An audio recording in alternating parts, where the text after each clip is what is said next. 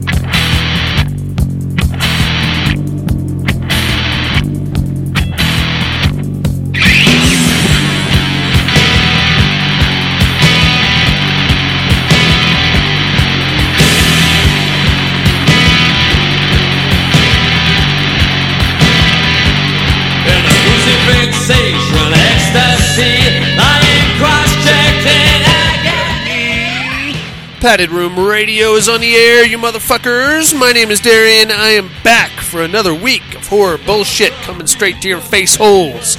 It's just me again, inmates. I don't know what to tell you. I think I pissed everybody off, finally. it only took me 12 years.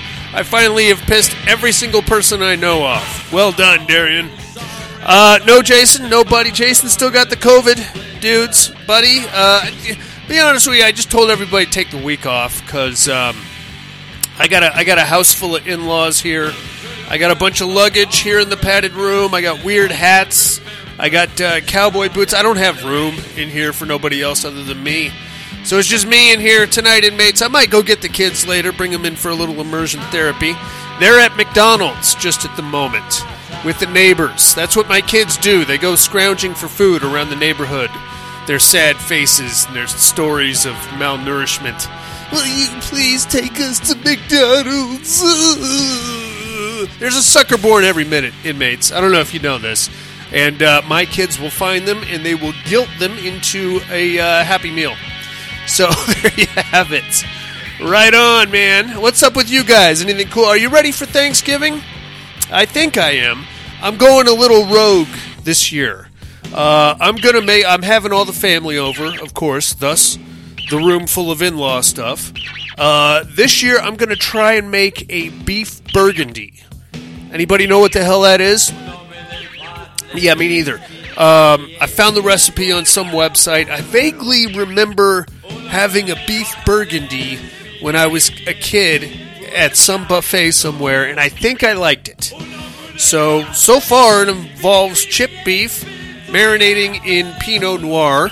Uh, it's it's been sitting in my garage for about uh, two days now. I'm gonna I don't know. I'm gonna keep you informed. We'll see how it comes out. All right. If it's uh, I don't know. Maybe we're all gonna get hammered off this chipped beef situation. It's supposed to be some kind of a stew. When I'm all done and said and done with it, it's gonna be a stew kind of a thing. I don't remember it being a stew. I remember it being more of like a uh, casserole situation. So I could be completely off the rails with this. I might be delving into new territory with alcohol and uh, beef products. I don't know. I don't know what I'm doing, but I'll let you know how it comes out. Maybe I'll just uh, call it something else, and then it will be my own personal specialty. You know what I'm saying? It's a Thanksgiving meat pie, you motherfuckers. Just eat it. Shut up. Oh, he's hostile. He's hostile around the holidays. You know that. Uh, right on, inmates. I hope you're uh, all ready for Thanksgiving and the chaos that follows. Uh, let's not talk about politics this time at the at the at the the dinner table. All right, you're just asking for trouble. So don't even don't even think about it. And by politics, I mean all things really newsworthy these days. Just shut the fuck up. Keep it to uh, football and pass the gravy, and um, back to football. I think is the best way to go about it. That's the best way to get out of Thanksgiving dinner without a table getting overturned in your kitchen, because that is a very real and viable threat, my friends. I speak from experience. All right, enough about me and my horse shit. How about uh, we do a regular horror show here, kids? We got listener mail, horror news, all the usual stuff. Let's kick things off with a little uh, horror news.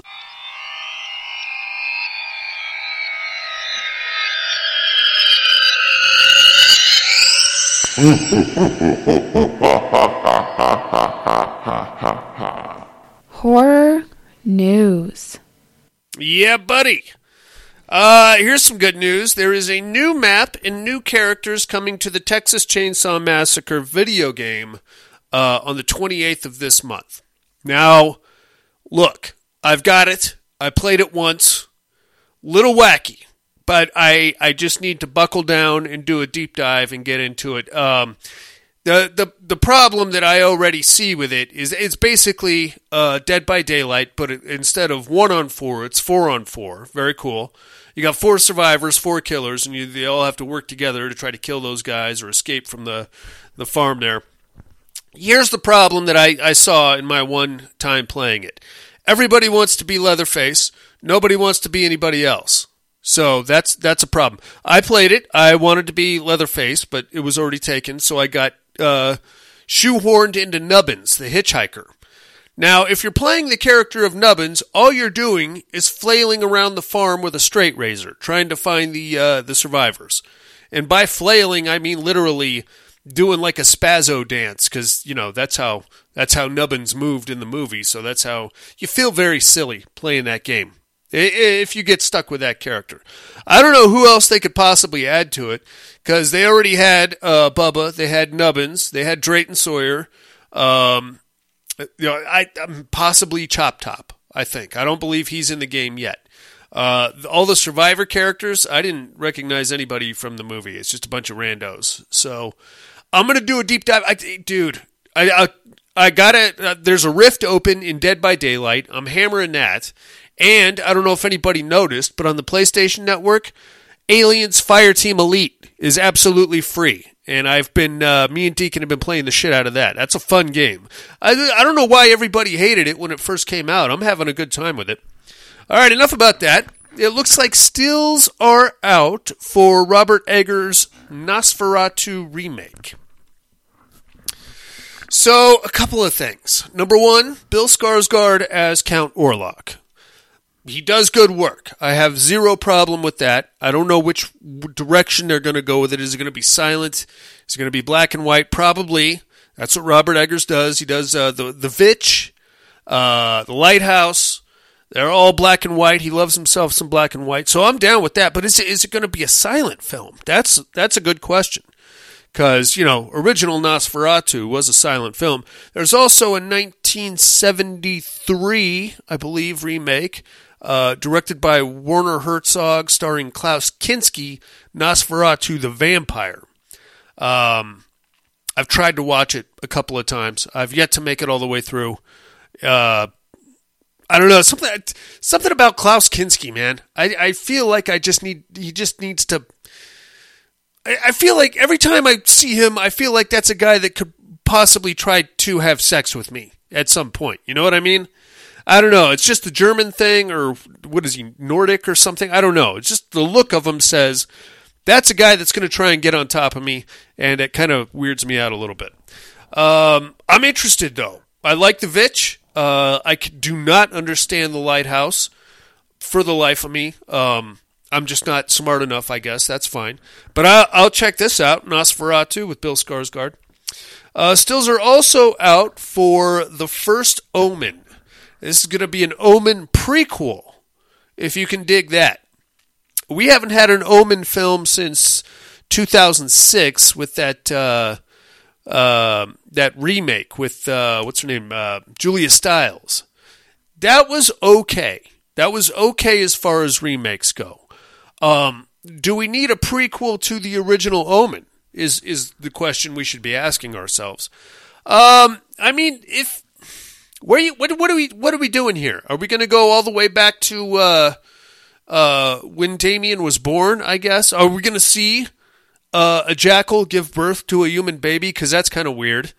Um, I don't know. I don't know what we're doing with this. This I saw the stills. They're very ambiguous. There's like a uh, building on fire, and that's about that's all that I saw. Maybe there's more by now, but uh, uh it's a it's a Omen. It, okay, so the the entire Omen franchise is four films. The last one was a made-for-TV movie. It was it was really bad. That was the one where uh, Damien's female cousin became uh, the new Omen kind of a thing. Um, third one I think was the best. That was the one where he was the ambassador and he had like a cult of followers and they were killing babies. Sam Neill was the uh, the Omen in that one, the Damien. Um, second one was all right as far as I recall. That's him in military school, and then of course the first one is where he's like the ACDC kid. So, I mean, it's not it's not like a storied franchise by any standard. Four film the four films. We can basically pretend the last one never happened. We'll be fine. Um, I'll be interested to see where this goes. I'm not a huge Omen guy. I think the best part of those movies was the uh, the score. Ho he ho ho ho he ho ho. It's for you, Damien. You know what I'm talking about. Despite my horrible performance there. Uh, what else we got here? Michael Dougherty is shopping a Krampus 2 treatment.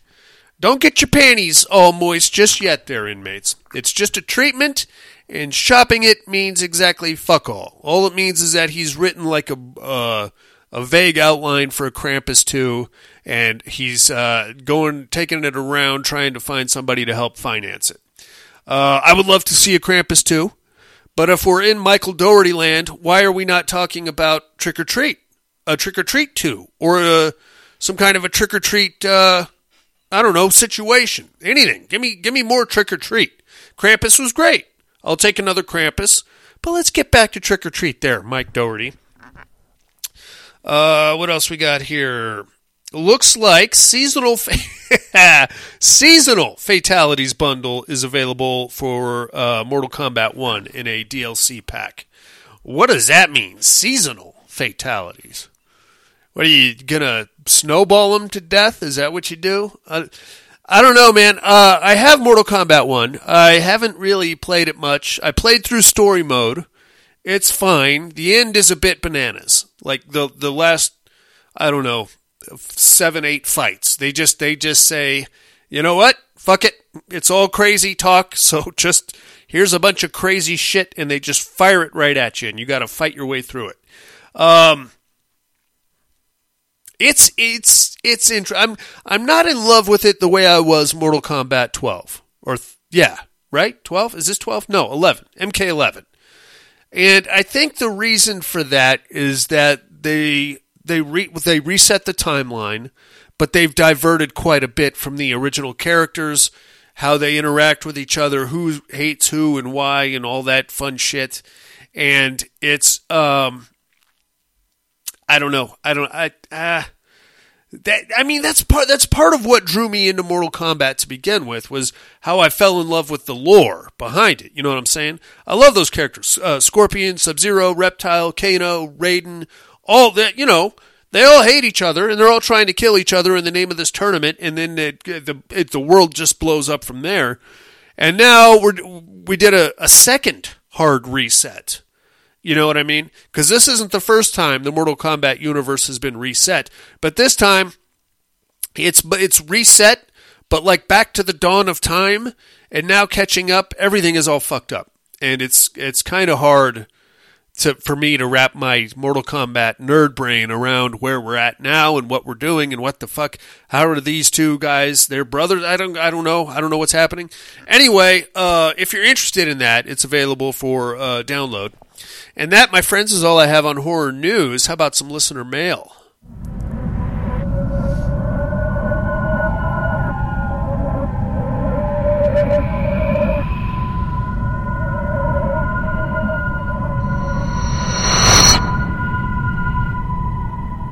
Listener mail. Yeah, buddy. It's listener mail time. Oh, shit. Okay. Uh, we got uh, voicemails, we got emails, we got all kinds of fucking shit coming in here. Let's start things off with the emails if we could. Looks like our main man Tim is in the house, all the way from Sydney, Australia. This guy, you know him. He's part of the uh, dummies dummies of horror. Uh, what does he say here? Subject line: horrific women. I know a few there, Tim. What's up, Darian? Hope you're okay this week. I'm assuming you're by yourself again since you have no friends. I do not have any friends. I just have people that I can uh, periodically convince to come to my house, and um, that that that that's about it. That's why I do this show is to make new friends, and uh, eventually I piss them off and they leave me alone. it's probably better that way. Uh, shout outs to Buddy and Jason. Hope you guys are doing good and loving life, and even you too, Miss Monica. One day I pray for your return. Uh, she said uh, that she is planning on moving back to the town that I uh, broadcast out of. So if once that happens, bros, uh, I think she'd be all in. She really liked doing the show with us. So the only reason she stopped is because of the shit with her mom and then moving away. And if she comes back, I think we're ready to go. I'm just saying that. Uh, Miss Monica, one day for your return. Let's get in the Terror Dome since Darian shat all over the Babadook last week. Put me down for the Duke to win. I would love to hear you explain that, Tim. I would love to hear your your theory on how the Babadook uh, beats uh, Valak, but that's I don't I don't think you can justify that. I think you're voting just to piss me off. But I'm not going to let you. I mean, I'm going to put you down for the Babadook, but I'm not going to let you piss me off. How about that? Uh, two for the Babadook, very nice. Meat Hook, three, female horror characters. Number three, the female Cenobite. I don't know, bald chicks are kind of hot. I agree with you, Tim. I don't know what that is. What is that? Some ever since I saw uh, the Fifth Element, you know what I'm talking about. You know the the scene I'm talking about. There's a scene in the Fifth Element where uh, one of the orc things, the shapeshifter dudes, turns into a hot bald chick to try to get onto an air uh, spaceship, and uh, it doesn't work. But for a second, there's a really hot bald chick. After that, I, I've been trying to wrestle myself down a bald chick. Um, not as easy as it sounds. I, I think I've seen three of them in person, and none of them none of them wanted anything to do with me. So there's that. Uh, female Cenobite bald chick number two, baby Firefly. Rob Zombie's wife is kinda hot. What do you mean, kinda? There, my uh, Tim. If you watch the first ten minutes of Lords of Salem, dude, she leaves nothing to the imagination, and it is all good in the hood, if you understand what I'm telling you. Uh, number one, Annie Wilkes. Kathy Bates is the best female everything. Um, I like I like Misery. I'll be honest with you. The uh, it's not the lack of cussing that annoyed me. It was all the cockadoodie, you know, the the the adolescent um, substitutes for bad words. It, it it it was cute for like the first forty minutes. After that, it got a little a little stale. That's just my opinion. I could be wrong. Uh, right on, Tim. He says, Darian, I have to tip my hat to you for raising your kids correctly. We get Texas Chainsaw Massacre one week, and now the Lost Boys. If they choose Jaws the Revenge for next week, I'm going to have to adopt them. Great reviews from the little guys. I enjoy the Underworld show. That's it for me, beautifuls. Love you long time, Tim. Right on, Tim. Thanks for writing in, amigo. Uh, like I said, they are at the neighbor's house scrounging for food. If they're back in time for immersion therapy, I'll get them in here and we'll talk a little Lost Boys. Otherwise, it's uh, going to be just us again, young Timothy.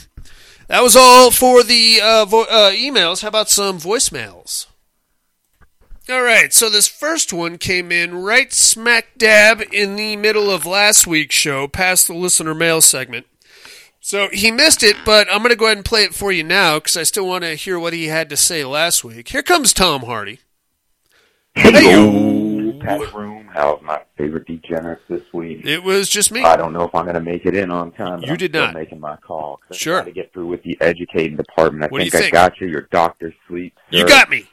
Uh, I believe your doctor. You sleep. got it. Um, anyway, good flick, man. I really thought it needed more of the Huh. uh, overlook, though. Well, My yeah, one uh, complaint about it, I wanted more of the overlook. I, but anyway, I would agree with that. um, hey, you were talking last week about uh, horror franchises that took such a significant uh, dip, Right. and then just went to total shit. Yeah, I- yeah, there Now, are I want to also direct you to the Lost Boys franchise. Oh God, that that one went from fucking classic, perfect '80s flick to what the fuck do they keep trying to do? What are we even Um, doing with these and also, of course, the Crow, and I think you may have mentioned that I one did. last week. That that one went to fucking shit. I'm, hard. yeah, yeah, Anyway, for the uh, Terror Dome, you got some fucking witch versus uh, Sammy Kerr. I did. I don't even know who this fucking Bruja Braja witch is. the brood. It is. Just put me down for Sammy Kerr. Yeah, I figured and, that. Um, you know, as far as the meat hooks go, the Uh-huh. favorite villains, Yeah, I gotta admit, I'm fucking basic as hell, man. that's okay. I'm a slasher guy, so, Sure. you know, I love me fucking Michael Myers. I Yeah. love Freddy Krueger. Right. He was uh, probably one that really fucking helped ease me into horror. And then, Yeah. of course, my all-time favorite has got to be fucking Jason Voorhees. Jason Voorhees. Anyhow, hope all is well. Love you like family. Bye. Love you too, Tom Hardy. So yeah, uh, about the the dip in the franchise, and the reason I didn't bring up the Lost Boys, that is a dip. That is a huge dip right there. First one, uh, iconic '80s vampire classic. First one, we'll get more into this in, in immersion therapy since that was our title for the week. Um, first, that that movie was the first movie to make me want to be the the bad guy. You know what I'm saying?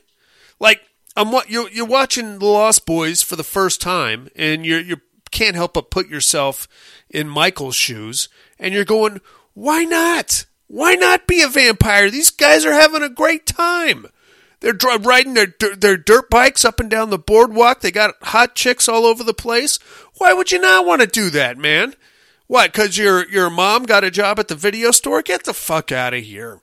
Uh, it's that's that, that was my take on the Lost Boys. But the reason I didn't bring it up last week, per my uh, uh, franchise that took the sharpest dip, um, is because those movies were so far apart. Lost Boys original, what eighty seven are we talking about? Lost Boys the Tribe, I think. Uh, I want to say like 2012. That's like a 30 year difference, you know? I'm, could you even call, with the exception of Edgar Frog, Corey Feldman, who was clinging on to what semblance of a career he had, there's really no correlation between the two, other than some subtle winks and nods, like uh, the fat guy with the sac- saxophone and other things like that. So, uh, I, I I struggle to call that a sequel other than in name. And really, the sa- I think there's a third one. Uh, I think I got them both over here somewhere. I don't know, but uh, really, I, I, I don't know. They don't they didn't feel like sequels. Um, they didn't get me at all interested in like any kind of a backstory of anything or anything I might have missed in the franchise. I would I I don't even know that I would call that a franchise. Really, it's really just the Lost Boys and then some shit movies. That's that's my stance on it. Right on, Tom Hardy. Thanks for calling in last week, man. Sorry we didn't get to you. Uh, let's see who we got up this week. Let's get down to our main man in Alabama. Alan's in the house. Padded room. What's up? What's up, I hope Alan? everybody's doing good. We're Um, okay. We're gonna make the it. kids talking about Grandpa and Texas Chainsaw Massacre, Yeah. that was actually like a 19 year old kid in that makeup, if I remember correctly. And once That- they got him in it, he was like, "Get this filmed, get this done. I'm not putting this back on." I don't think he blame in it for like 19 hours. Ye- Oh, nice. Anyway, Terror Dome, Jimmy Valak, Babadook, is stupid. um, Mr. Darian, Sir. are you? He never died. You are correct. And horror movie checks. Number one, I'm going to go with Trash. Oh, trash. Number two, um, Hmm. American Mary. That's a good one. And number three, I'm going to go with um, Carrie White. Okay. That's all I got. Y'all have a good one. Talk to y'all later. Bye. I like all three of those picks, Alan. Um, they're all pretty good. Um, they're all villains. I noticed that. I, I love that about you. Well, I don't know. Do you call Carrie White a villain? I suppose you have to, right? She killed a whole town. Uh, trash. A lot of fun. That that young young lady. Uh, I don't know how many hours I spent contemplating whether or not I saw an actual vagina or if it was just some kind of weird cod piece cover vagina cover thing.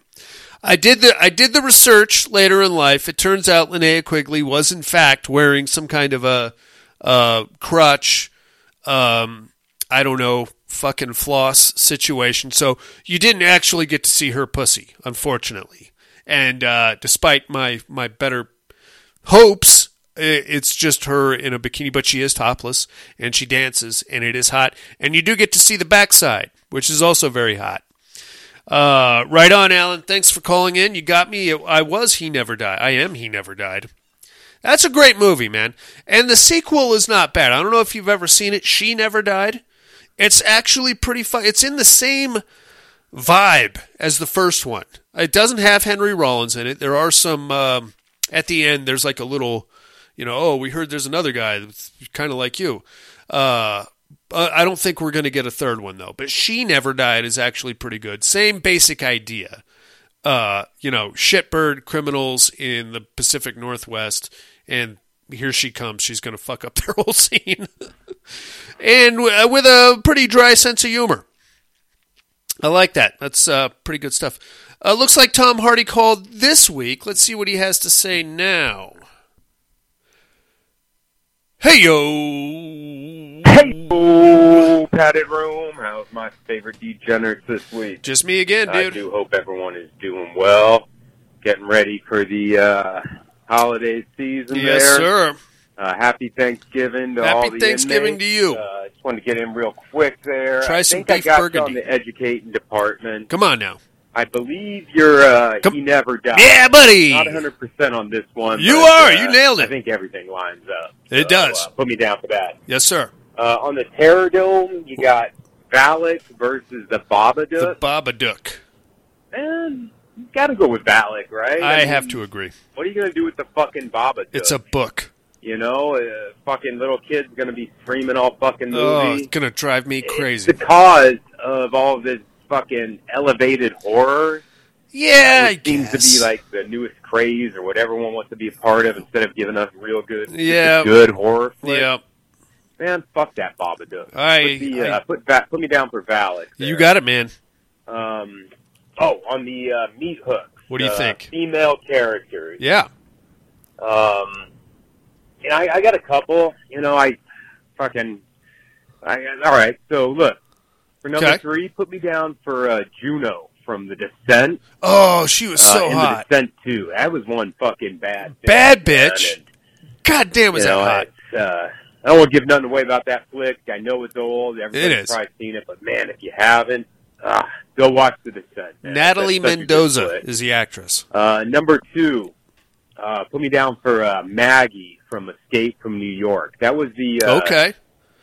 Was that Adrienne the, uh, Barbeau? Adrienne Barbeau Yeah. character. Yeah, man. yeah. Did I say that right? Barbeau? Bobo? I don't know. you know the one I'm talking about. Boo Boo? Anyway, when you first fucking meet her, you just figure, oh, that's the uh, that's the fucking chick that was given to Brain Yes. for him to fuck, so he stays in line. Correct. But kind of throughout the flick, you figure out, man, no, she's actually a fucking badass. It's a bad bitch Uh, right there. She stands up to the Duke. Yeah. Uh, fucking A number one. I don't know. That that to me, that character always stood out. I agree. And uh, Wearing you know what? For number one, thing. and I know this ain't a The character, entire movie. Huh. but put me down for Linnea Quigley. Just in general. I mean, I like that. she's just it's, for my fucking horror pedigree. Sure. When I was growing up, you know, if, if I'm looking, all right, look, I'm looking at two flicks. I'm like, ah, which one should I rent? Right. Should I rent, rent this one here? It sounds kind of cool. She's in both like of 'em, a bunch I bet. Fucking people gonna get killed. Yeah. Or should I rent this one here? Sounds pretty cool. Sounds like a bunch of motherfuckers people gonna get killed. Right. Oh, but this one's got Linnea Quigley. Sold. Man, whether the movie's good or bad, you know you were gonna see some She's shit. gonna get naked. You know that was that was part of my uh, horror upbringing. I'm So, down. I like that. Uh, GP, I'm down with that, man. She is. She is. Uh, think what you will of her. She is part of the '80s horror. Um, I guess DNA, for lack of a better a better. Un- so she's part of the the roadmap of '80s horror. You know what I'm saying? And us being horror fans at the age that we're at now, dude, if you haven't pulled one off to Linnea Quigley, are you even a horror fan? Are you even a heterosexual male horror fan? Even if you're a female, you probably squeezed one out to her. It's fine. So many movies. Well, I'm talking about uh, Return of the Living Dead, probably the best. Silent Night, Deadly Night. Watched her get impaled on antlers. Witch Trap. Uh, she lasted all of about eight minutes. Six of those eight minutes, butt naked in the shower. Uh, what else? You got this. Oh, uh, fucking uh, Night of the Demons, man. Who was the first actress to shove a tube of lipstick into her nipple ever? Quite possibly the well, not the only. They made a remake, but definitely one of the few to do so. Um, uh, what else? Oh, that uh, I got that Linnea Quigley workout video. It, it's fine. she is naked uh, a lot in that one, also seemingly for no reason whatsoever. But she is in it, and she is naked and doing uh, leg lifts and things of that nature. Dude, I know I'm with you on this, Tom Hardy. It's it's part of uh, the roadmap of the horror, our childhoods, um, sexual awakenings uh, of sorts. Dude, Linnea Quigley, I'm with I'm with you on that. I would, but the question that that begs then, if we add her, does a Brinke Stevens go in there? Does a Michelle Bauer? There there are um, very attractive scream queens, quote unquote, that would also fit into that roadmap. Um, my own personal uh, horror pedigree, I would take a Dawn Wildsmith. You know my feelings about her and my history with her. Um, I would I would probably. She doesn't have the body of work, but like if I had to, if I had like some kind of a weird wet dream where Linnea Quigley and Michelle Bauer were fighting over me, and I was like 17 years old.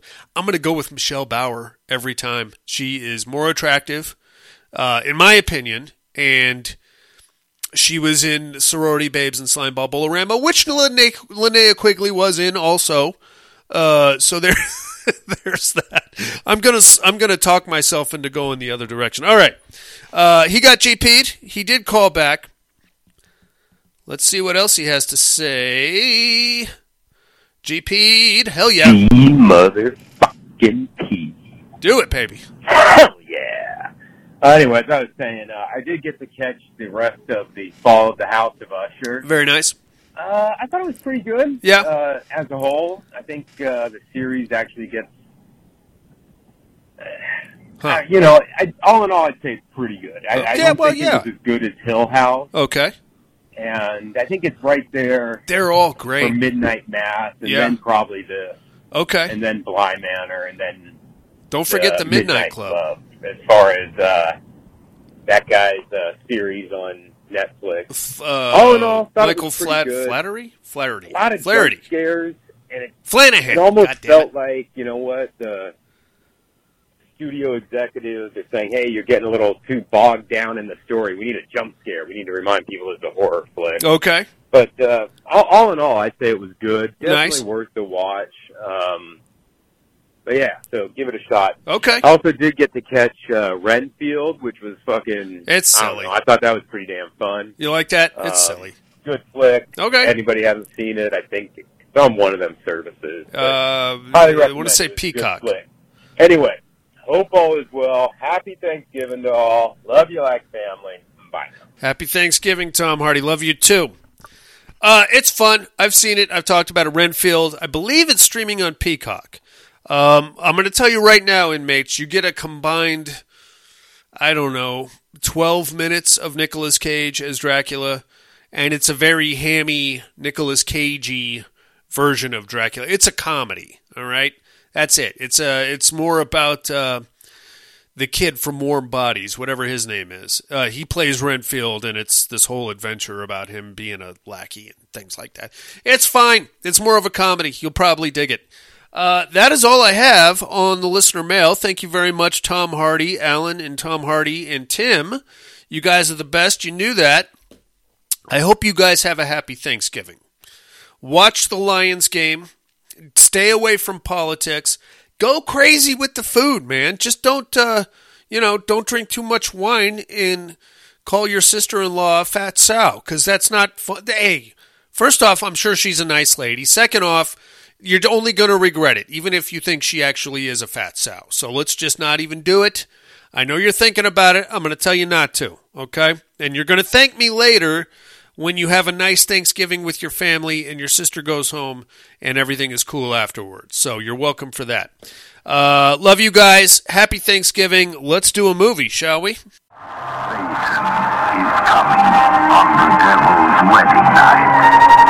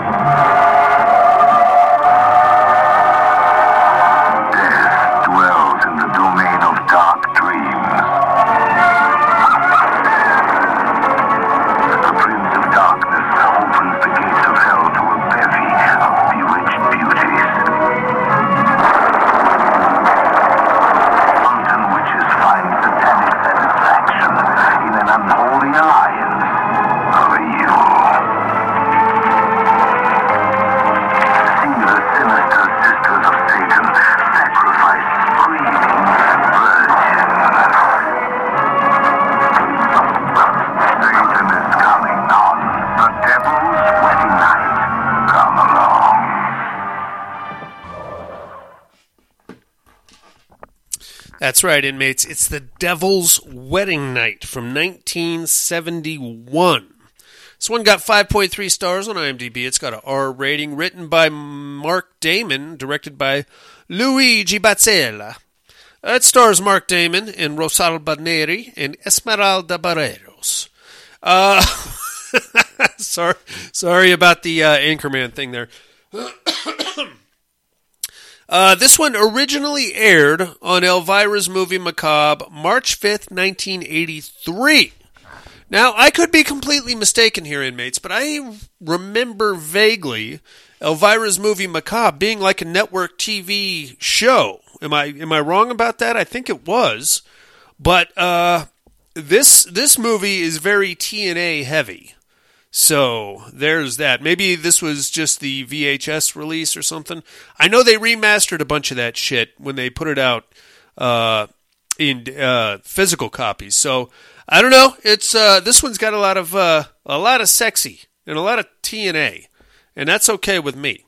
Um, we start off, with, of course, with Elvira coming out and doing her whole, all of her dad jokes and her funny little uh, boob shakes and all that. It's it's great. I love it. Uh, we get into the movie and we start off with a young lady running through the forest. Now I got to tell you, if you watch this on Peacock, which is where I I checked it out, uh, the transfer is absolute garbage. Like you can see the graininess and the uh, there's like a lot of weird like green scratches in the film. I guess I don't know if there's a remastered version of this or not. Probably not because it's not a bad show, but it's not the best thing I've ever seen. So uh, if you're watching it streaming, you really got to like squint, kill the lights, squint your eyes, and try to focus on what's going on because it's very hard to make out at times. Uh, anyway, there's a chick running through the woods, and then uh, the camera is like in POV, and then it, she trips and it catches her. Very scary. Uh, from there, we cut to like a psychedelic uh, blur, kind of a negative enhancement. A lot of a lot of topless chicks running around, and like apparently they're they're fr- frightened of something as the opening credits roll. Um, that's okay. I'm okay with that. Then we go to uh, we cut to the main story. So we have Mark Damon playing two twin brothers. And I don't believe that he is actually related to Matt Damon. I could be wrong about that, but there's nothing on his IMDb page. Um, he plays two twin brothers. We have Carl and Franz Schiller, Schiller, Schillerer. They're German. Is that's all you need to know. Now, they're they're the, they're identical, and the only way you can tell them apart is Franz is a bit of a douche nozzle, and Carl is like a uh, historian slash budding archaeologist or something like that. I guess we pick up with these two guys in, uh, I guess, Carl's study, where he's poring over some old books and looking at old folklore and stuff, and he comes across in his studies uh, something called the Ring of Nibeloni. Why is it called the Ring of Nibeloni? I have no idea, but that's a very fun name. I feel like there's a sexual connotation there. The Ring of Nipoloni or Neck Nibeloni, I don't know, but it's fun. Uh, according to folklore and legend, the ring is a blood relic, and if it is when it is shown in the in the light of a full moon, it gives the wearer complete power over the people around him.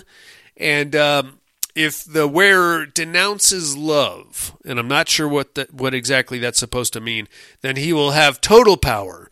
So it's like some rule the world type of business. Very exciting. And uh, Carl decides that he wants to to set off to find the ring of Nibeloni. And Franz comes in and he's like, "Hey man, what you doing?" He's like, uh, "Check out this Nibeloni." stuff. I may be incorrect in my recollection of the name of the ring, but I wrote down Nibeloni, so that's what we're going with. I cannot say that word with a straight face. It sounds like something my my daughter would make up. It's a goddamn ring of Nib- Nibeloni. All right. Um, so yeah, he's all excited and he's like, "Okay, where are you going to go find the ring?" Huh? He's like, "Yeah, where are you going to go?" And so then he gets into like this whole. Um, it's was last seen near the village La Dracul, which is at the base of the Carpathian Mountains in the Transylvania region. No mention of Dracula as yet, and despite the name of the village and the region, we're just going to pretend that we don't know anything about Dracula. So I guess that's where this the story begins: is that nobody knows anything about Dracula. So that's fine. We'll just go with that. Uh, he's telling you, got to go there. And then uh, it's pro- probably in the castle. There's a count- countess that lives in the castle, but she's got like a reliquary, and it might be somewhere there in the castle. I'm going to go down there and see if she'll let me poke around. While he's going through this, Franz is going, ha ha! A rich countess, you say? And a castle? I'm going to go down there too and see if I can uh, get her to marry me, and then I'll be a rich count with a castle. Dig that shit. So, okay, very cool. Now we cut to the next day. Uh, Franz left like in the middle of the night, so he's got a little bit of a head start on Carl.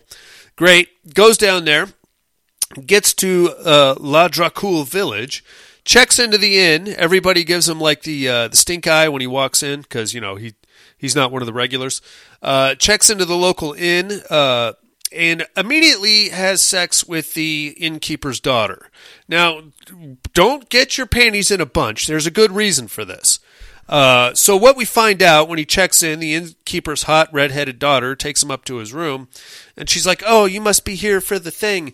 And he's like, "Uh, no. Is there a thing going on?" She's like, "Yeah, tomorrow is the uh, what is it? The uh, the vir- the night of the Virgin Moon."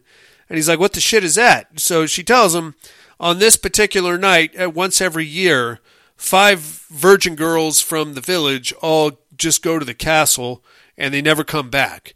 So he's like, What the shit is that all about? He's like, I don't know. They just go up there and they don't come back. Well, how do you know which virgins have to go? We don't know. Just five of them just randomly go up there. We think that they are chosen or something. He's like, Well, that that sucks. And she's like, Yeah, I'm really worried about it because I'm a virgin and I don't want to go at, up to the castle and not come back. He's like, Well, honey, I got a real easy way to fix that. So that's why they end up having sex.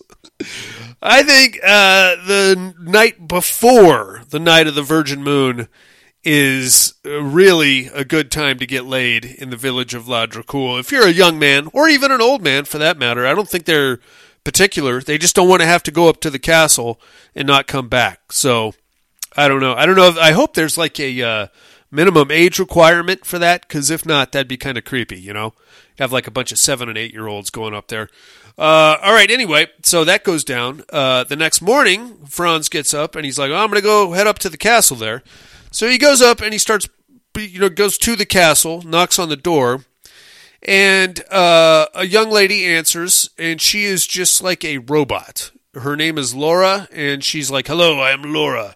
He's like, "Hey, I'm Franz. Nice to meet you. Listen, um, I was hoping I could talk to the Countess because I just kind of wanted to come in and poke around for a little bit. I'm an archaeologist, and I heard there might be some historic precedents here. So, what do you what do you say? Can I can I talk to the Countess, or maybe you could let me in for a little bit? She's like, "Wait here." And then she goes inside, comes back. She's like, The Countess is gone for a couple of hours, but you can come in and wait for her.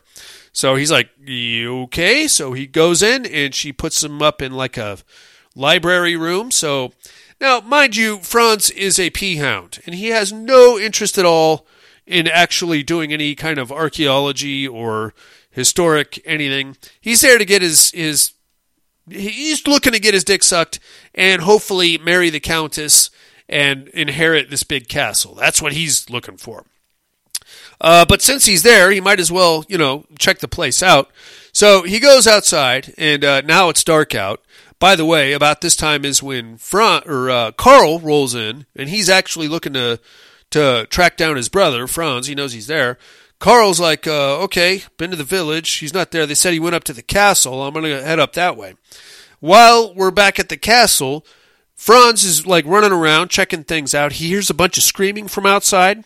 So he runs outside thinking, you know, damsel in distress or whatever. He finds Laura there dead on the ground. She's like, oh shit, there's a dead, that's the chick that let me in earlier. She's dead. I'm gonna go call for help or something. He runs back inside and that's where he finally meets, uh, the Countess. Um, the Countess is there. She's like, oh, you must be Franz. And he's like, yeah, hey, your servant girl is dead out there. And she's like, no, she just looks dead. She's actually fine. She, I don't know. It's just the way she looks sometimes. He's like, no, man, I'm pretty sure she's dead. And then Laura comes back in. She's like, I'm not dead. I was just laying around outside. That's kind of weird, right? anyway, Franz is like, oh, uh, okay, well, I'm Franz. Nice to meet you, Countess.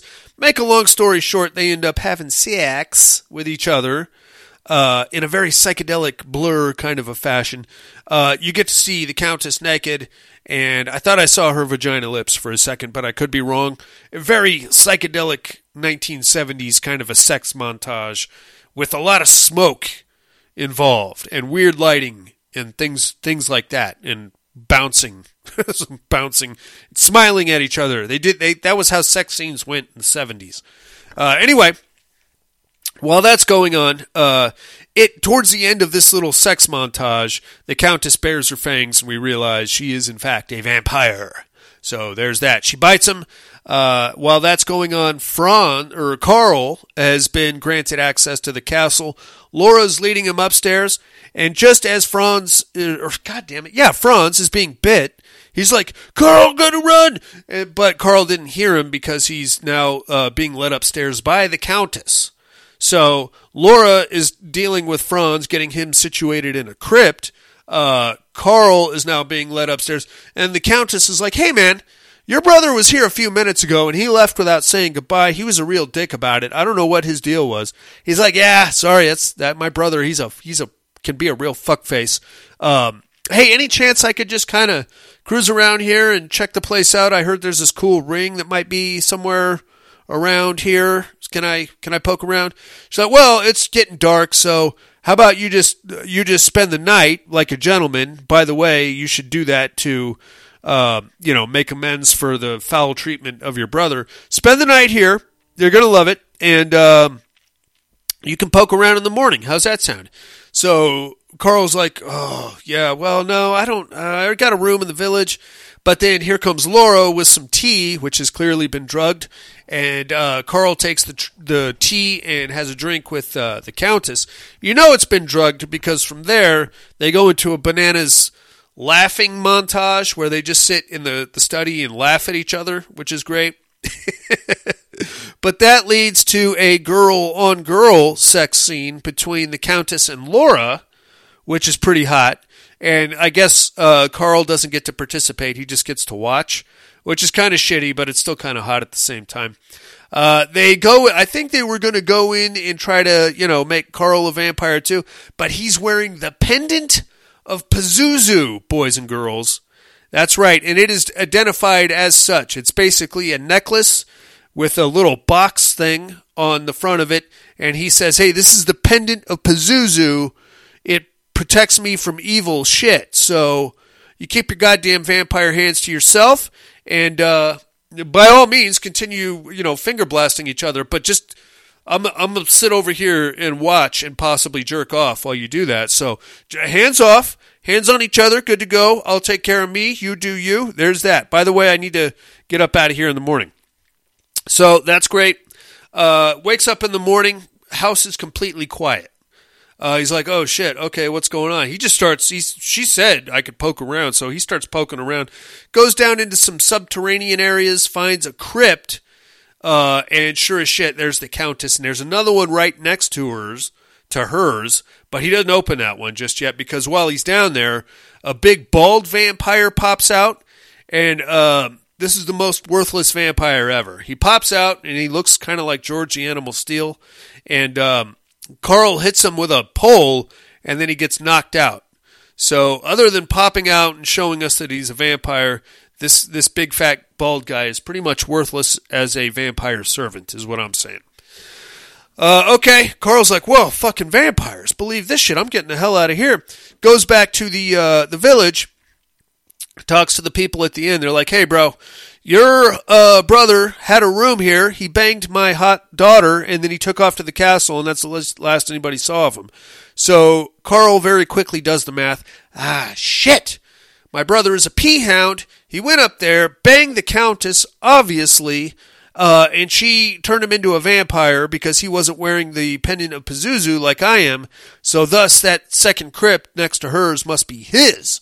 Fucking fuck! That asshole got himself turned into a vampire. So he's getting. He's got to go back up there save his brother, right? He gets on a horse. He hauls ass up there. Uh, he gets down in the crypt, finds his vampire brother, gets him out of there. Uh, to gets him back to the um, the the village there as the sun is setting. We're still safe, kinda, because I don't know. I guess you're okay as long as you don't like get direct sunlight as a vampire in this movie. Um, very cool. Uh, gets back there. Uh, now, unfortunately, though, it's the night of the the Virgin Moon, so we get a, another pretty hot montage of a bunch of hot. Um, early 20s, scantily clad, nightgown wearing uh, young ladies just kind of getting up in the middle of the night in a trance state and walking toward to the castle. Very cool. They get there and now there's like a uh, like a cult situation going on, bros. There's like a like five or six dudes and they all got like black hoods on and uh, they're gonna sacrifice these chicks. So watch out for that. Uh, while they're prepping the, the young ladies to get sacrificed, i.e., stripping them down, um, the Countess hauls ass back to the village and confronts uh, Franz. She's like, "Hey, you fucker, what are you doing out of your crypt?" And he's like, "Hey, uh, I don't know. I don't know what I'm doing out of my crypt." She's like, "Well, you get your fucking ass back to the castle. Me and you are going to get married tonight." So there's that. And by the way, my husband, my real husband, is going to possess your body because that's the whole reason you're here anyway. So, g- good news, you're going to be rich and powerful and immortal. Bad news, you're now Count Dracula, or at least you will be in the very near future once we have our vampire wedding. It's going to be kick ass. So he's like, "Oh, that sounds that sounds badass. Let's do that." He's like, "Oh, I'm just going to say goodbye to my brother and then I'll meet you at the castle." And then she leaves and then Carl pops out and he's like, "Hey, man, I heard all that shit. You're not serious about marrying that broad, are you?" And he's like, "Well, yeah, I mean, I, it, it could, I could. That's why I came down here was to marry her and uh, inherit myself a castle." He's like, "You're gonna be a fucking vampire if you do that, bro. You can't, you can't be a vampire." He's like, "Well, yeah, uh, well, whatever." So they get into a fist fight there in the uh, the inn, and uh, I guess Carl beats up vampire Franz. We just have to assume that that's happening while that's going down. uh, back up at the castle, these five virgins get sacrificed be, via stabbed in the neck, and it's a whole psychedelic fucking montage, dudes, of like these hooded guys. Like, I think I think the implication was that the hooded guys all had sex with the virgins before they sacrificed them. You don't. It doesn't really say that, but there's like a lot of weird interpretive dance things going on, and again with the psychedelic camera shit. Um, a lot of boobies, a lot of chicks getting stabbed in the neck, blood goes down. Make a long story short, it's very sad. so now we have uh, Carl, who's still there, and he just beat up uh, Franz. He's like, "Well, I'm not going to let my brother marry uh, her, and uh, also I'm not going to let these. I'm going to try to save these virgins. He doesn't know they're already dead. He goes hauling ass up to the castle. Franz wakes up and beats him to the castle, and he's like, "Hey." I'm here for my big wedding. Uh, let's let's get it going. So the countess pops out, and she's now flashing the ring of uh, Nibeloni, which is it looks like a red doorknob on her hand, really, and it glows in the moonlight. She's like, "Okay, ring of Nibeloni, it is time to invoke your power and bring back my husband in the body of this guy that I just uh, turned into a vampire and had sex with." So a lot of thunder crashing, stuff like that. Uh, he's like, okay, let's let's do the marriage thing. All the cultists show up for the big wedding. Uh, Franz is there. He's kind of dressed like Count Dracula, and he's got his vampire teeth in. Uh, he's like, okay, let's do the wedding. At the last second, they they have uh, one more virgin, I think. The the the daughter of the fucking uh, innkeeper shows up, presumably to save Franz and keep him from getting married. But it's never overtly stated. I mean, we have to assume that she's not a virgin, so sacrificing her ain't going to make a lick of difference because they clearly had sex the night before. I think.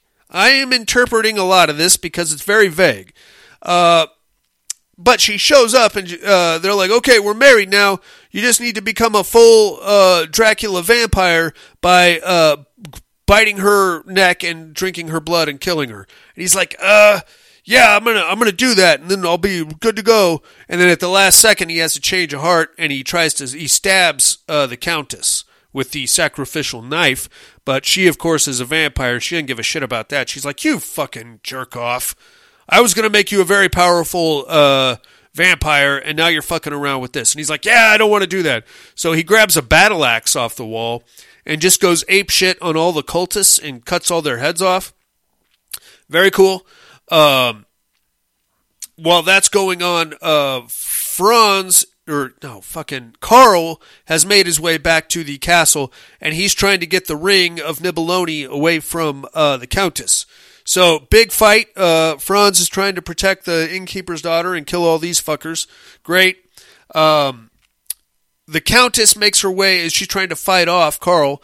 He like battles her up the stairs in a very swashbuckling fashion, all the way up to the roof, where he cuts. She's like uh, getting ready to do a fucking invocation or whatever with the ring, and he cuts her hand off just before she does it, and her hand with the ring goes tumbling over the side of the castle. He's like, "I got you now." She's like, "You ain't got shit." I'll grow my hand back because I'm a goddamn vampire, and then I'm going to eat your ass. But while she's growing her hand back, fucking A, the sun comes up and it roasts her, and all the cultists now uh, go back to sleep, or they're all dead actually because Franz cut all their heads off. Franz then goes back to sleep. Uh, he's got him. He goes back to the crypt. Uh, Carl makes his way downstairs and manages to save the innkeeper's daughter. That's pretty much uh, the end of your movie, uh, except that as the sun comes up fully, uh, Carl and the innkeeper's daughter find Franz's crypt and they kill him with a stake through the heart. And then they take the ring of Nibeloni and just kind of leave it on his uh, his uh, grave mound. And then they get into a coach and they're driving off and everything's cool for a second. He's like, well, good thing we got rid of those vampires and your village will be safe now. And then the innkeeper's daughter's like, hey, you look just like Franz. He's like, yeah, we're, tem- you know, twin brothers. That's how it works. He's like, well, I really like Franz. He's super cool. He's like, yeah, uh, no, he's a bit of a playboy, but you know, and then she's like, oh, you gonna try to fuck me? I'm paraphrasing, obviously. And he's like, well, you're, yeah, you're pretty hot. And then she pops up with the vampire teeth and bites Carl. And then the very last shot of the movie is uh, Carrie White style. We see a hand come out of the, the ground um, on Franz's burial mound and grab the ring of Nibeloni and hold on to it.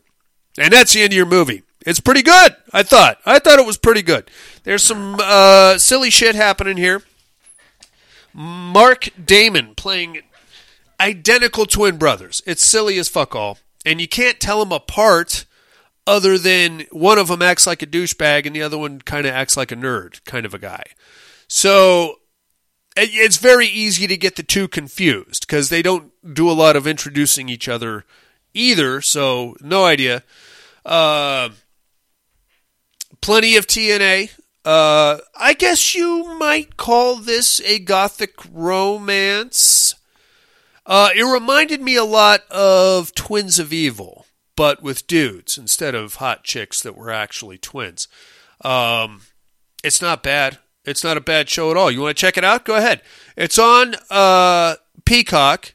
Go to Elvira's Movie Macabre. I think it's episode seven or something like that. Just look for The Devil's Wedding Night.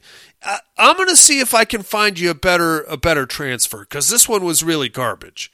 Um, I don't know. Maybe there's like a uh, Synapse release or something. I'll see what I can find for you.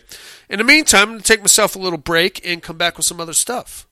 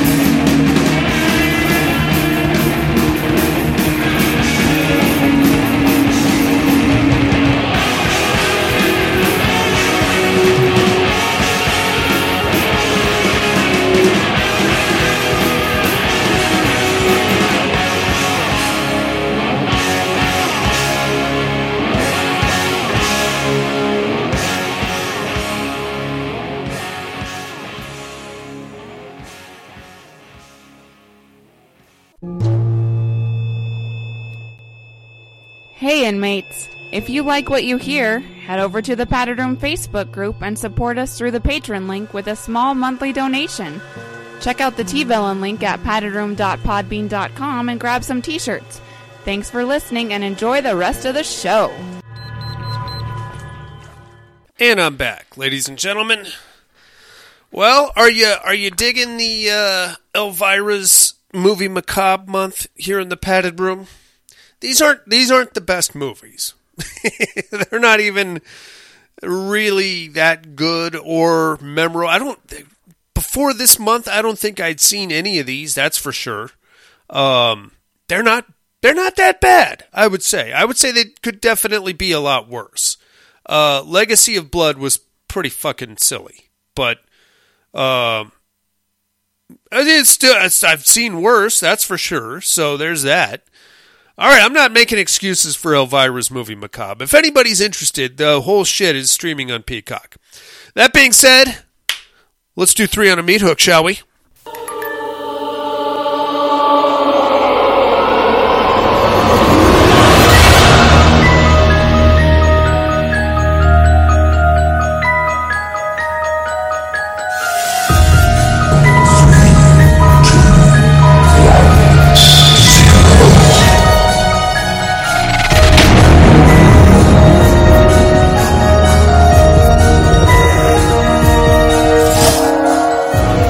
Three on a meat hook. This week's meat hook. Movies. Now, let me let me qualify this one a little bit. We as horror fans have a rare and distinct privilege. Um, what it is, we have movies that are bad. They're terrible. They're terrible, terrible movies. Bad acting, low budget, horrific special effects.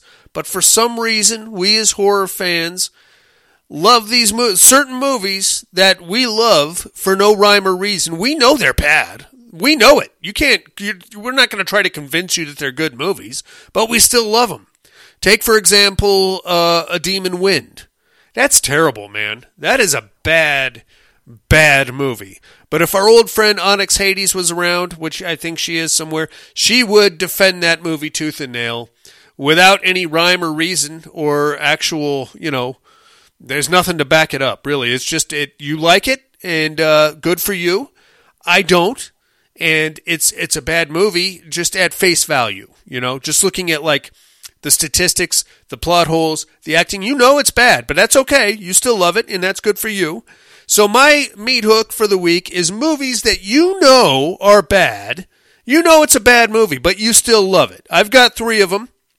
Um, they're not all Troma movies. I'll kick it. I'll just I'll quit running my mouth and kick it off. My number three, a movie called I Am Zozo. You probably knew this was going to pop up. Uh, why do I like it? I think there is actual merit to this movie. It's it's a ridiculous premise. It's a tired premise, actually, more than anything. Uh, kids go to a Halloween party on an island. The power's out.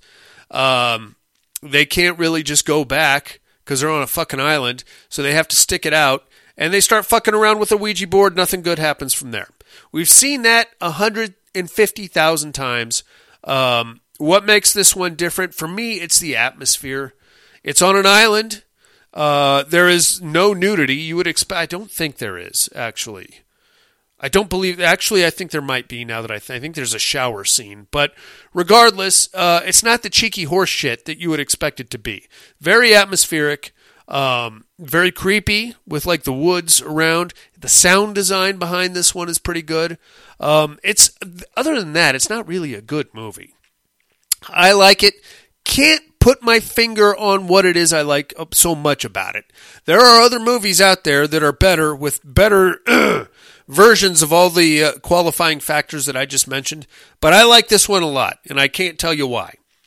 My number two, speaking of scream queens and uh, movies that had a had a healthy um, place in my sexual awakening, I'm to go Surf Nazis Must Die. This one is a Troma release. Um, this was back when Troma kind of t- before Troma was Troma. You know what I'm saying? Before Troma started putting out horse shit like uh, uh, fucking tr- uh, Citizen Toxie. You know, back when back when it still tried to make like legit horror films and legit action sci-fi films. Before it just started with the fucking nonsense. Um, this one probably is more of an action film. Stars one of my uh, my crushes, Dawn Wildsmith who I think would probably be uh, my time machine sex list topper. Um, it's silly. It's silly as shit. It, I mean, I think the name says it all. Surf Nazis must die. uh, a gang, a surf gang, rap. If you haven't seen it, I'll give you a snapshot. Big earthquake like rearranges the the Los Angeles coast, and surf gangs start vying for different territory. There's some there's some pretty kick ass surf gangs. There's like an Asian samurai surfer gang.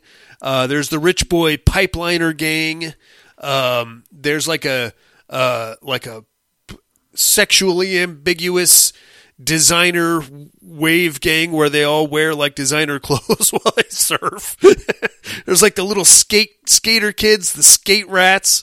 Um, and there's some pretty cool like gang fights also. And then of course, uh, the the one rogue vigilante who decides she's got a, a a beef with the surf Nazis, and rightfully so. They killed her son. Uh, silly as shit. Good. It's, it's I th- I thought it, I enjoyed it as a kid, and mostly for the the sex scene with Dawn Wildsmith. Um, that's my number two. Number one, another horrible movie. It's bad. It's bad on so many levels. Uh, not a lot of it makes sense. Um, yeah, some of you, I feel like, uh, as you listen to this, are calling me a hypocrite because uh, I, I I am sick and tired of like recent Troma movies, which are just fucking poultrygeist. You know, it's stupid. That is stupid. The entire premise of that is fucking dumb. Uh, what I'm gonna what I'm gonna point you to now is a movie called Hard Rock Zombies. Now it's it's dumb. I'll tell you that it is dumb. It's a uh, a rock band uh, on tour in a little town. They get lynched by the locals, but before they do, they kind of get their hands on like a Necronomicon X music situation, and they record the the, the song that brings you back from the dead, and. Um, they uh, their their road manager plays the song at their graves and it brings them back from the dead. You got Adolf Hitler in there, okay? You got uh, a werewolf uh, Nazi situation in there. You got uh, you, you got a lot of. Re- I think there's a, a zombie dwarf, if I'm not mistaken. It gets pretty silly, but I, I really enjoyed it as a kid. Watching it as an adult, I thought it wasn't that bad. I mean, there's some uh, ridiculous stuff, but uh, I don't know. I, I can't I can't explain to you why I like this movie. I just do. The music actually isn't that bad either for considering Hard Rock Zombies is the name of the movie. All right, that's my three on a meat hook. Movies that you know are bad but still love. Let me know. Um, area code 775-387-0275 is the mental health hotline. Go to paddedroompodcast.com, click the meat hook link, click the contact us link, or just mail at paddedroompodcast.com. Let me know what your top three guilty pleasure movies are, I guess. I guess that's one way of put it, putting it, guilty pleasure movies. Um, let me know by next week, and we'll get into that in next week's show. But now, it is time for the Terror Dome. No tears, please. It's a waste of good suffering. I'm not gonna hurt you. You didn't let me finish my sentence. I said, I'm not gonna hurt you. I'm just gonna bash your brains in. I'm gonna bash them right the fuck in. I'll kill you all. I'll drive you crazy. I'll kill you all. My worst dream come true. six-year-old child with this blank, pale, emotionless face, with blackish eyes, the devil's eyes.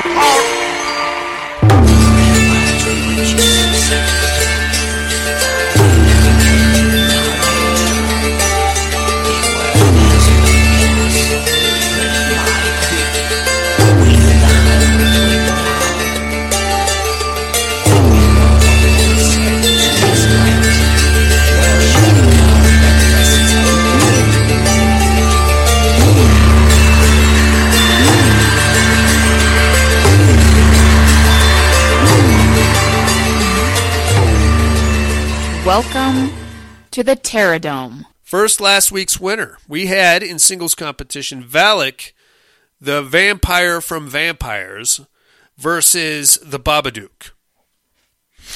The shadows shifted and danced around the crypt. The thing with the hat was back, and to continue its harassment of Valek. He had little time and less patience for its games. Reaching into the darkness, he could feel the thing's essence. It fed on human despair. Feeding on it would be a rare delicacy for the vampire. With a vote of 8 to 3, Valek advances over the Babadook. I feel like we should talk about the Babadook. I don't get it myself. I saw the movie. I thought it was fine. Uh, explaining to me that it's a one big metaphor for grief. That didn't make it better or worse to me. I thought that kid was annoying as shit. I'm not sure I understand the love for the Babadook. I don't know. You guys explain it to me if you're if you're some kind of a Babadook enthusiast. I guess some kind of a Babadook super super fan. Let me know. While you're thinking about that, let's talk about this week's matchup. We are still in the Inferno Conference round 10. As usual, inmates, bear with me, I'm not much of a writer. Seth was getting desperate. His failed attempts at molecular reconstruction had led him to this point. His experiment experimentation had led him to a slow degeneration of cellular integrity and the reintegration of foreign cells. To the layman, he was becoming a human insect. Across the American Southwest, a crime spree was underway. Suspects are unknown and still at large, despite s- uh, surviving numerous shootouts with local police departments. One news clip showing a slender older man being riddled with bullets before jumping into a van to speed off, seemingly unfazed. Whatever these people were, their distinct biology might have some of the answers that Seth needs to save himself. In South Texas, Jesse Lee was on his way to a remote farm off the beaten track. He'd been separated from the rest of his cohort and needed a safe house until things died down. Singles competition, we have Jesse Lee from Near Dark versus Seth Brundle from The Fly. Uh, that's your matchup, inmates. I think I have to go with uh, Jesse Lee on this one. Seth is a bad motherfucker, and he's disgusting. And if he pukes on you, you got a serious problem. But Jesse is a vampire. I think I got to go with the vampire over the human insect situation myself. I don't have a lot of logic to back that up other than vampire. So that's where I'm at. Yeah, let me know. The padded room, or god damn it, uh, paddedroompodcast.com. Click the Terror Dome link. You can vote right there on the motherfucking uh, web page if you don't want to reach out to me, which I can understand. Or you can call me, mental health hotline, area code 775-387-0275. Now, my friends, it's time for a little what are you looking at?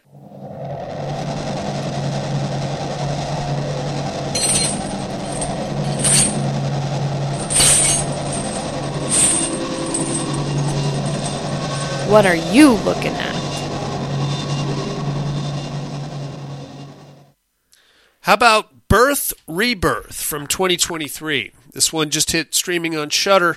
Uh, pretty good show, man. It's got kind of a Frankenstein uh, reanimator element going on. It had Marin Ireland starring starring in this one. Uh, you'll recognize her from The Empty Man, also uh, The Dark and the Wicked. She's becoming horror royalty, if you ask me, my friends. Um, de- a girl dies of acute meningitis.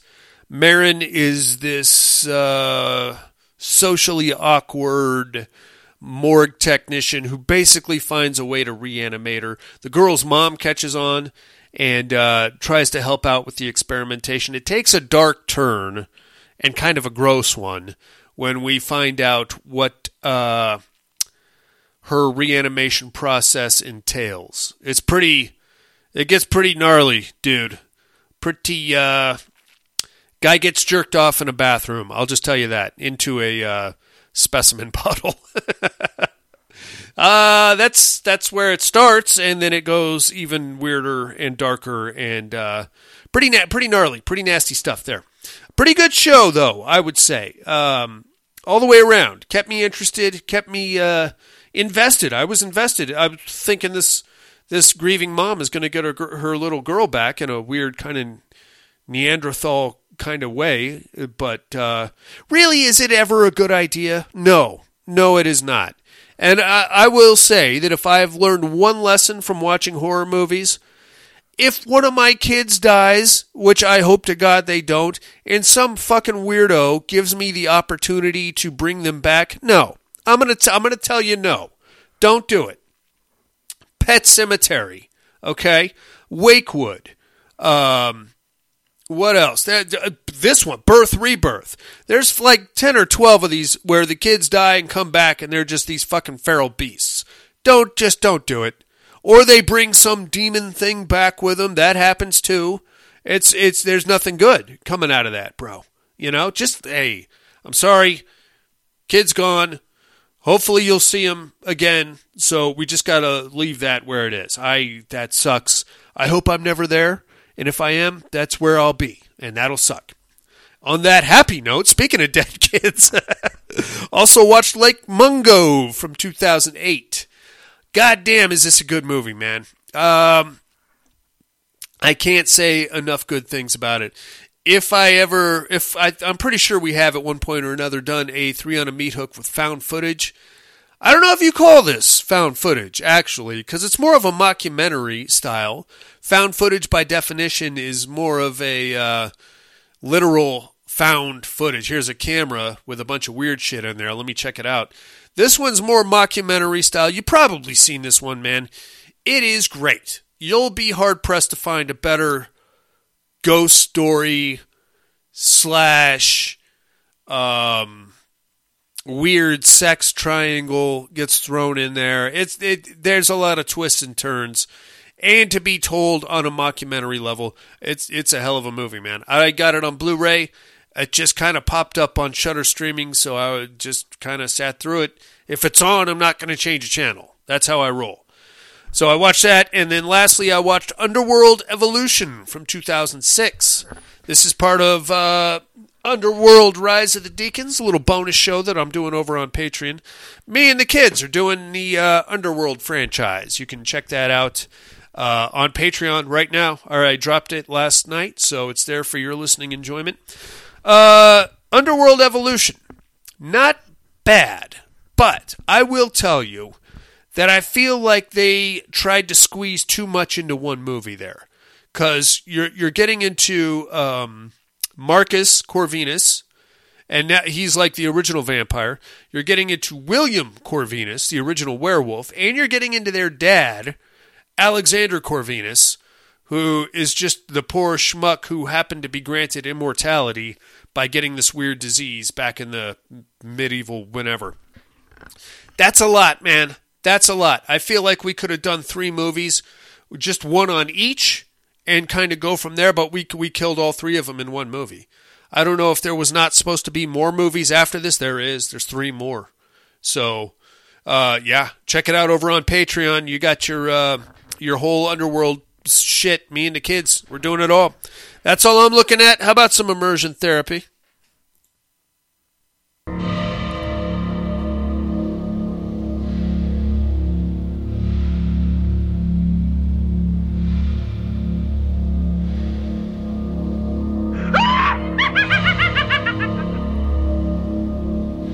Immersion therapy.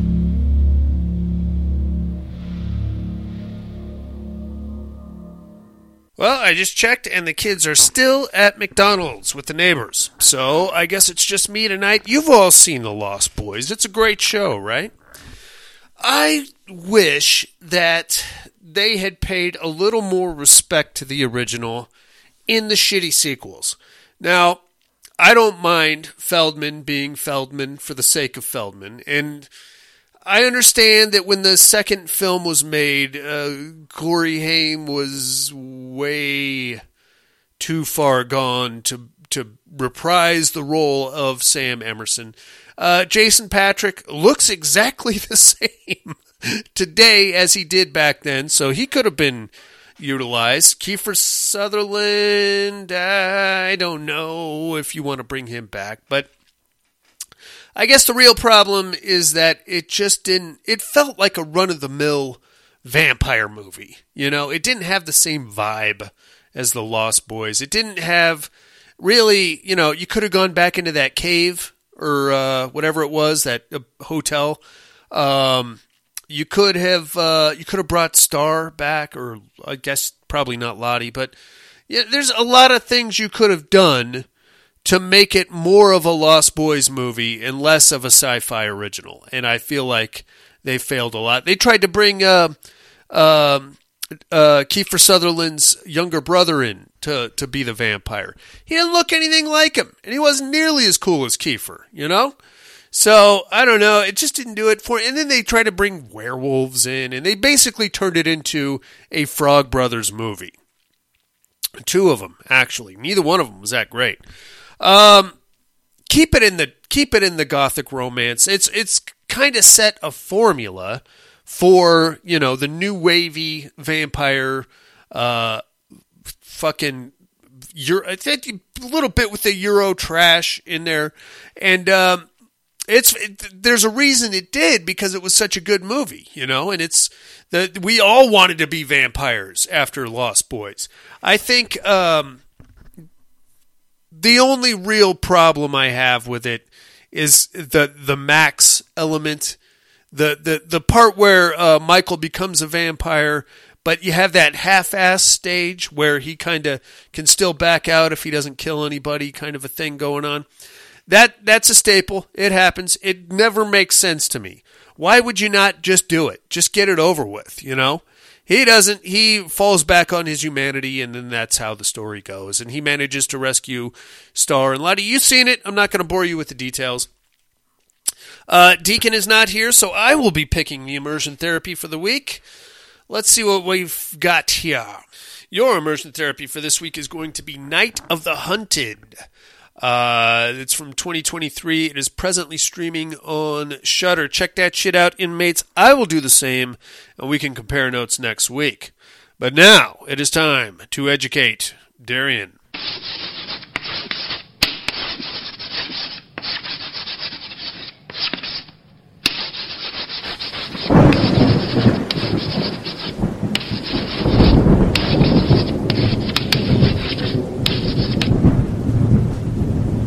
Educating Miss Monica.